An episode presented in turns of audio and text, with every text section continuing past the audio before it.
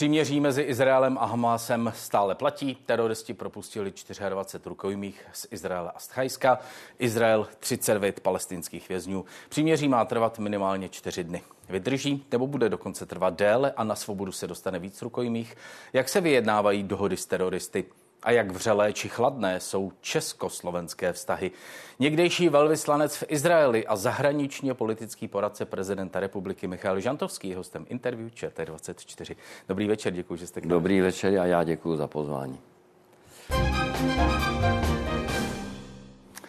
Tak eh, stav jsem popsal na Blízkém východě, stav mezi Izraelem a Hamásem. Jak to na vás působí ty poslední hodiny? Je to jeden dílčí moment v tom konfliktu, který určitě neznamená jeho ukončení, určitě neznamená nějaké definitivní řešení, ale pro rodiny těch eh, rukojmí je to samozřejmě strašně důležitý moment a v Izraeli asi většina Izraelců doufá, že ten proces bude nějakým způsobem pokračovat a že nakonec bude propuštěna naprostá většina z těch 240 hmm. Eh, rukojmí. Zatím je to jenom začátek. Nadějný začátek? Eh, nadějný. Ono je to strašně rozporuplná situace, protože pochopitelně eh, je to, jde to proti vlastně těm cílům té izraelské vojenské operace jde to i proti pocitu eh, spravedlnosti jaksi většiny Izraelců, ale zároveň je to něco, co je hluboce zakořeněné v té eh, izraelské společenské mentalitě, že každý život je nesmírně důležitý a že za něj je nutné přinášet ty oběti, které nepůsobí hezky, ale ale musí se hmm. učinit. Hmm. Proč se ptám na ten pocit, na ten dojem, který z toho máte? Eh, česká velvyslankyně v Izraeli Veronika Kuchyňová Šmigolová dnešní náladu v Izraeli popsala slovy eh, trochu napjatá a potom později říkala zadržený dech. Tak s vaší znalostí izraelských reálí, co to znamená to trochu napjatá, zadržený dech? Tak v první řadě je do poslední chvíle není nikdy jisté v těchto situacích, jestli tomu propuštění nebo k té výměně eh, eh, skutečně dojde, stačí jeden malý incident, eh, jedna přestřelka a vlastně celý ten proces se vrací jaksi na začátek, proto to napětí jaksi v Izraeli. A také samozřejmě se čeká na to, v jakém stavu budou ta propuštěná rukojmí, co budou říkat o tom více šesti nedělích vlastně, které strávili, eh, strávili v zajetí, tak to všechno a jak ten proces bude pokračovat, to jsou všechno otázky, na které jaksi není samozřejmá odpověď. Izraelský minister obrany Galant mluví o tom, že to je jenom přestávka a pak bude operace na zničení Hamásu pokračovat. Jaký význam nesou tato slova v tuto chvíli, v první den příměří, které nějak funguje zatím? Eh, no je to vyjádření a z, z hlediska jaksi izraelské politické špičky, eh, myslím, nezbytné vyjádření, že eh, toto neznamená konec konfliktu s Hamásem, protože ten cíl, který si izraelská vláda přece vzala, který deklaroval eh, premiér Netanyahu, je eh, Hamas zničit a eh, v každém případě si Izrael asi nemůže dovolit, že by se taková situace mohla někdy opakovat.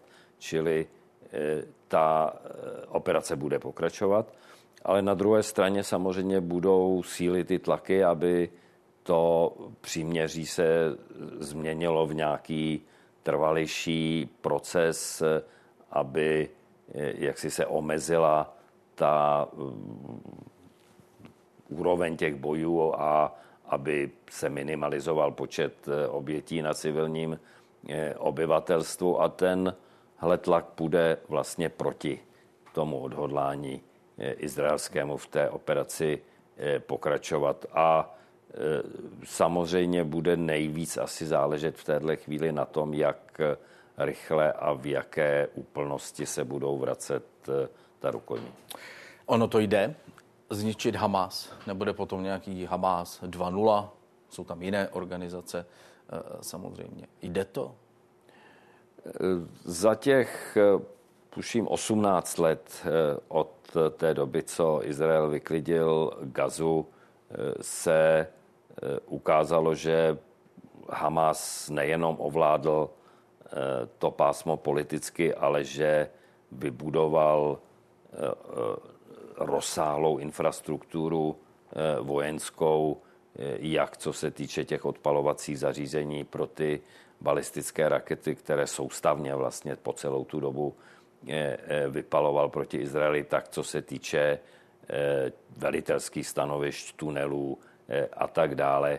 To je jaksi základna, o kterou se opírá, o kterou opírá svoji bojeschopnost. Při nejmenším ten minimální cíl pro Izrael je zničit tuhle infrastrukturu.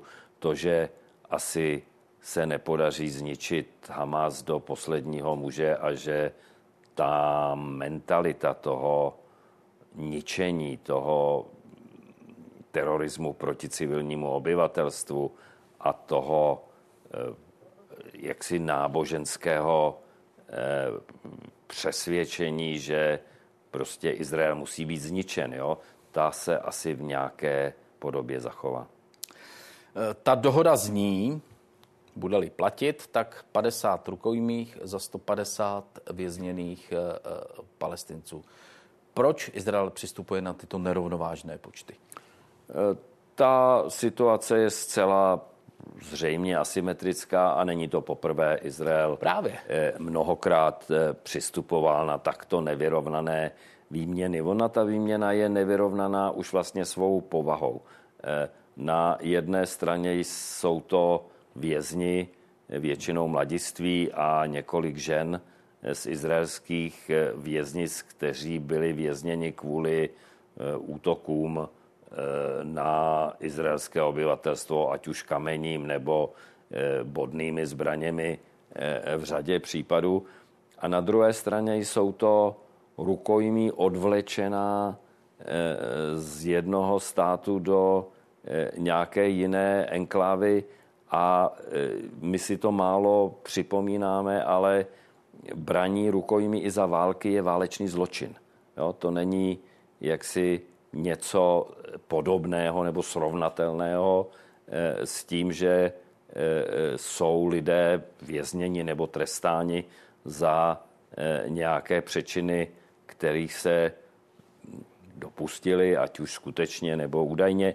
Eh, to je možná v každém případě jiné, ale ta situace je eh, nesrovnatelná. A to, ten početní nepoměr, eh, ten je zase vysvětlitelný tou nevyjádřitelnou číselně hodnotou, kterou hmm. Izrael přikládá jednomu lidskému životu. Jo? Já, se, já se ptám z toho důvodu, jak hodně tím Izrael říká, vezměte rukojmí a k něčemu nás přinutíte.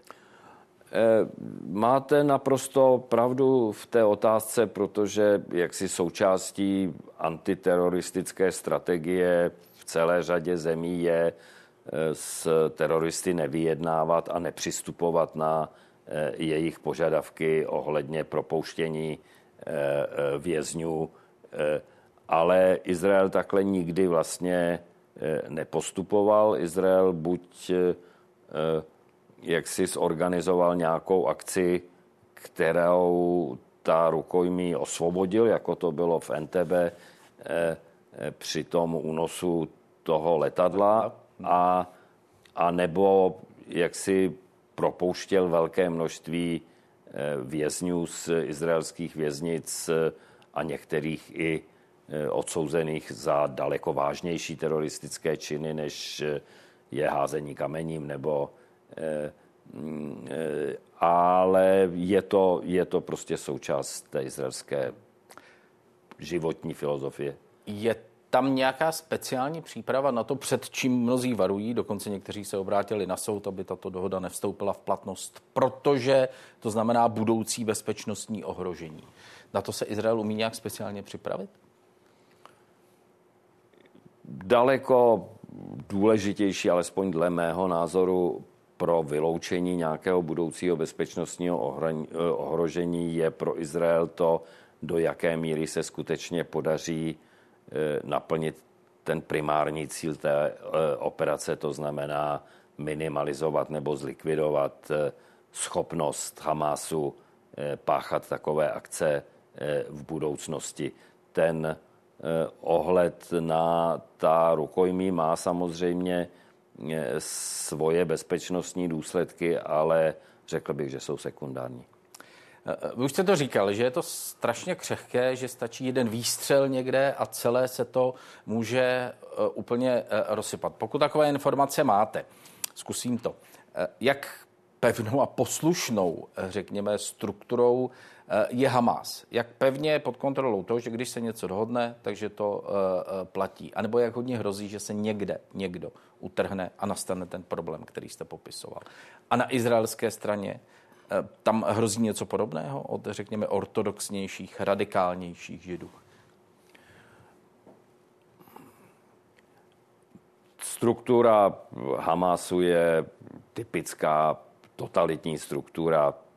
Ti vůdci nahoře jak si disponují neomezenou mocí a také jak si v historii velmi tvrdě a krutě Eh, potlačují jakýkoliv eh, odpor nebo neposlušnost. To jsou ty případy eh, palestinců, které Hamas podezříval ze spolupráce s Izraelem.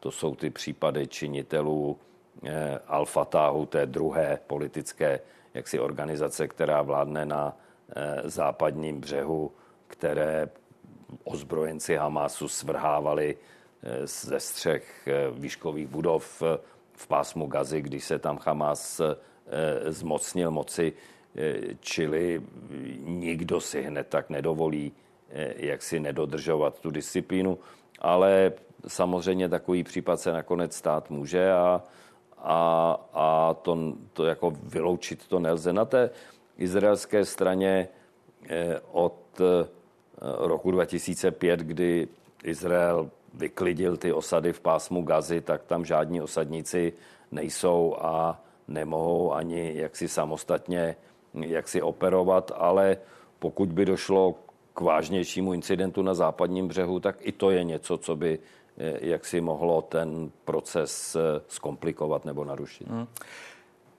Existují nějaké kontakty, které nejsou vidět, diplomatické, bezpečnostní, nevím, nějaké, které nejsou vidět mezi Izraelem a Palestince na jedné straně, ať už kýmkoliv na té palestinské straně. Existuje? Jak, ty, jak ten, tenhle ten život vypadá?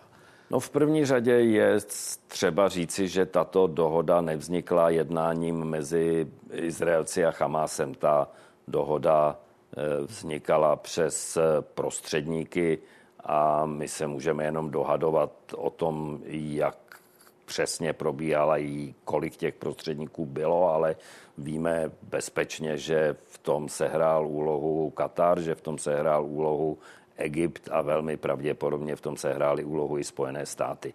Jo, čili ta, eh, ta dohoda taková se rodí eh, eh, nepřímým způsobem. Pokud jde přímo o vztahy mezi Izraelci a Palestinci, jak už jsem řekl, Hamas trestá smrtí jakýkoliv eh, eh, jaksi kontakt, zejména neohlášený mezi, eh, mezi s Izraelem. Přesto to jsme se dozvěděli vlastně až po tom teroristickém útoku, až do 7. října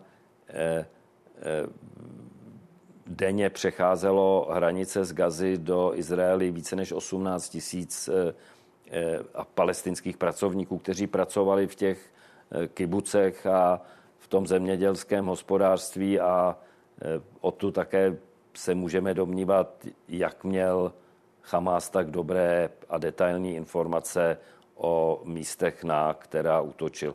A pokud jde o spolupráci mezi Izraelem a palestinskou autonomí, palestinskou autoritou na západním břehu. Tam ten proces spolupráce, zejména v bezpečnostní oblasti, je, není až tak tajný, je poloviditelný a jeho velmi důležitou složkou je společná obrana proti Hamásu, protože ta palestinská autorita se Hamásu, myslím, bojí jen o něco méně než Izrael. Hmm.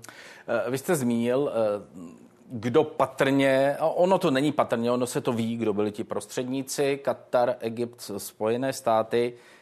Proč právě tyhle země mají nějaké páky, nějaké možnosti, něco, co skutečně může dospět k té dohodě, kterou zatím vidíme? Katar má velmi dobré e, vztahy s Hamásem. E, v Kataru sídlí někteří e, z nejvyšších představitelů Hamásu, Ismail Hania, například bývalý nejvyšší politický představitel Hamásu v Gáze a další.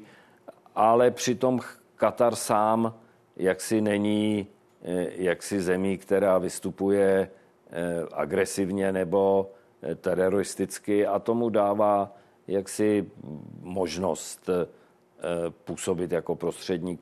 Egypt je regionální velmoc a je to, což se často zapomíná, je to ta druhá země, která hraničí s pásmem Gazy a to dnešní jaksi propuštění těch izraelských rukojmí nebylo propuštěním přímo z pásma Gazy do Izraele, ale přes ten eh, přechod v Rafáhu, eh, to znamená přes egyptské území, eh, egyptská spolupráce je nezbytná. A Spojené státy tradičně působí jako strategický garant bezpečnosti v celé oblasti, přítomnost dvou letadlových lodí a doprovodného eh, loďstva ve východním středozemí po začátku eh, nebo po té teroristické eh, operaci Hamásu samozřejmě není náhodná, je výslovně míněna jako, jako příspěvek ke stabilitě a jako varování komukoliv, kdo by se z toho konfliktu snažil udělat regionální Eh, nebo, eh, nebo globální, eh, globální konflikt. A i když už Spojené státy nemají dnes takovou váhu v oblasti středního východu, jakou tradičně měli, tak pořád jsou nejsilnější a nejdůležitější vojenskou velmocí, která může něco takového zabezpečit. Já jsem, pardon, v úvodu našeho rozhovoru zmínil ještě jednu otázku. Ta je naším geografickým polohám daleko bližší česko-slovenské vztahy, jak eh, jsou nebo eh, nejsou eh, vřelé. Na návštěvě v České republice je staronový slovenský premiér Robert Fico. Jaký Robert Fico přijel do Prahy? Do Prahy přijel rozhodně sousedský Robert Fico, umírněný. Robert Fico, které nechal některé z těch konfrontačnějších výroků z volební kampaně doma eh, na Slovensku a přišel se představit jako soused, který je připraven k pokračování té spolupráce mezi oběma zeměmi eh, ke konstruktivní roli v rámci Vyšegradské čtyřky i v rámci eh, Evropské unie a jako člověk, řekl bych, s kterým je možné dělat biznis. Takže se neochladilo v československých vztazích? Československých vztazích rozhodně vznikla některá témata nebo se objevily některé otázky, na které mají obě strany různý návrh, především vzhledem ke konfliktu na Ukrajině, ale i v jiných otázkách. A to dneska na různých úrovních eh, zaznělo i během eh, těch jednání, ale eh, z obou stran jak si převládá to přesvědčení, že ty naše vztahy jsou tak prvořadé, tak mají tak hlubokou historii a tak hluboké kořeny, že můžeme i přes ty rozdílnosti v jednotlivých otázkách pokračovat v té spolupráci jako celku. Vy jste zahraničně politický poradce prezidenta republiky. Robert Fico byl dnes na hradě bez přítomnosti novinářů. Byl tam vítán nebo trpěn, aby neutrpěli československé vztahy? Bylo to jednání mezi čtyřma očima a k návštěvě nejvyšších vládních představitelů obou zemí v té druhé zemi eh, patří přijetí u prezidenta. Jo? To se odehrálo tak, eh, jak se slušelo a patřilo a eh, o tom, co si oba říkali mezi sebou, se můžeme jenom domnívat. No, no Ono kolem toho vyvstalo několik otázek, vy o tom samozřejmě musíte vědět, ony ty otázky jsou veřejné, psali to novinky během včerejšího dne, že pan prezident se původně tak úplně nechtěl setkat s panem eh, Ficem, protože slovenský premiér, eh, premiér se podle těchto veřejných informací vůbec neměl ohlížet na program našich nejvyšších eh, ústavních činitelů, a to včetně prezidenta republiky. Jak blízko bylo k tomu, že prezident slovenského premiéra nepřijme? Ano, to, co jste právě říkal, to jsme všichni zaznamenali a jsem si toho vědom, ale eh, musím říct, že to jsou všechno domněnky, eh, které eh, pravidelně v takových situacích kolují v mediálních a v diplomatických kruzích, ale že z úst pana prezidenta nikdy nevzešlo žádné vyjádření o tom, že by se s panem Ficem nechtěl setkat nebo že by se ho zdráhal eh, přijmout. Eh, to jsou domněnky, které prostě dokreslují tu atmosféru té, návštěvě, té návštěvy, ale na tom samotném faktu toho přijetí nic nemění. Vyřčeno to nebylo, to neznamená, že to nebylo zvažováno. My jsme lidské bytosti a každý den zvažujeme tolik věcí, které se nikdy nestanou. Eh, že eh, jako přikládat tomu nějakou větší důležitost by asi nebylo správné. Slovenský premiér se chce eh, sejít i s lídrem nejsilnější opozice, Andrejem Babišem, chce se sejít i s vysloužilými prezidenty, v případě Miloše Zemana to patrně vyjde. Je diplomaticky nevhodné dělat takové schůzky ve stejný den jako setkání s oficiálními činiteli, což jsme se také mohli veřejně dočíst? Je to nevhodné? Uh, ono ona ta setkání už proběhla. Eh, eh, pan eh, premiér Fico, tuším, s bývalým prezidentem ano. Zemanem ochutnal okurky a uzené a navštívil Andreje Babiše v jeho restauraci průhonické Paloma. A já na tom neschledávám nic pohoršujícího, pokud je a byl v tomto případě dodržen ten správný protokol a ten protokol eh, vyžaduje určité pořadí. Kdyby eh, premiér Fico šel nejdříve navštívit bývalého prezidenta Zemana nebo pana Babiše a teprve potom eh, se odhodlal k návštěvě nejvyššího ústavního činitele nebo svého protějška premiéra, tak by to bylo porušení diplomatických zvyklostí a Eh, nebylo by to zvlášť vhodné. Ale tak, jak to udělal, to pořadí bylo správné. Je to pořád. Některé zdroje mluví o tom, že ani ten stejný den není úplně vhodný. Já se tam tedy jinak. Kdyby český premiér měl zajištěnou audienci u britské královny, když jste tam byl velvyslancem eh, v Londýně, a předtím nebo ve stejný den by se chtěl sejít eh, s jakýmsi Johnem Majorem, který shodou okolností kdysi byl britským premiérem, tak by to bylo zcela v pořádku?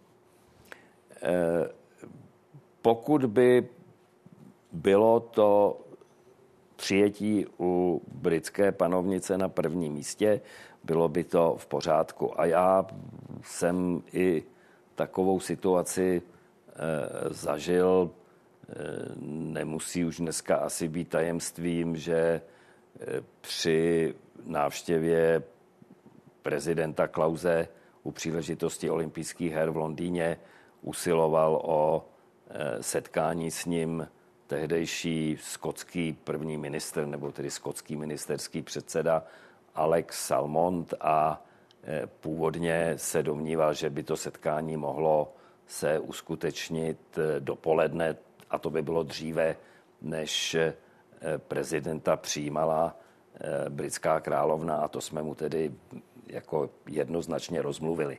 Jo? Ale tak, jak se to stalo, nebylo na tom nic špatného. Jak se to politikům rozmlouvá tohle? No tak eh, diplomaté mají různé eh, jaksi výta, vytáčky s ohledem na, eh, na jaksi nabitý program té osobnosti, která přijíždí na návštěvu a já myslím, že jak si to nebylo třeba tenkrát, pokud si to pamatuju, dlouze vysvětlovat, protože eh, myslím si, že Alex Salmon si sám uvědomoval, že, že zvláště u premiéra eh, země a předsedy eh, nacionalistické strany té země, která usilovala v té době o vlastně odchod z Velké Británie, tak by to byl asi vážný problém. Jak se v diplomacii dává najevo nelibost nad něčím, třeba nad nevhodným programem návštěvy? No tak těch, těch prostředků je jaksi ne, nekonečná řada od pozvednutí obočí. Je jeden takový jaksi signál, na který se Eh, dává pozor až po eh, formát toho, té návštěvy nebo pohoštění eh, nebo časového rozsahu toho setkání, jak si každý politik stojí o to, aby ze setkání půlhodinového odcházel a mohl říct, že setkání trvalo ve skutečnosti hodinu. Ale žádný nebude stát o to, aby z půlhodinového setkání odcházel po deseti minutách. To je úplně jiný signál. Diplomat Michal Žantovský v interview ČT24. Děkuji vám za rozhovor. na shledanou. Já vám děkuji. A nenechte si ujít události. Klidný večer a klidný víkend přeju. Na shledanou.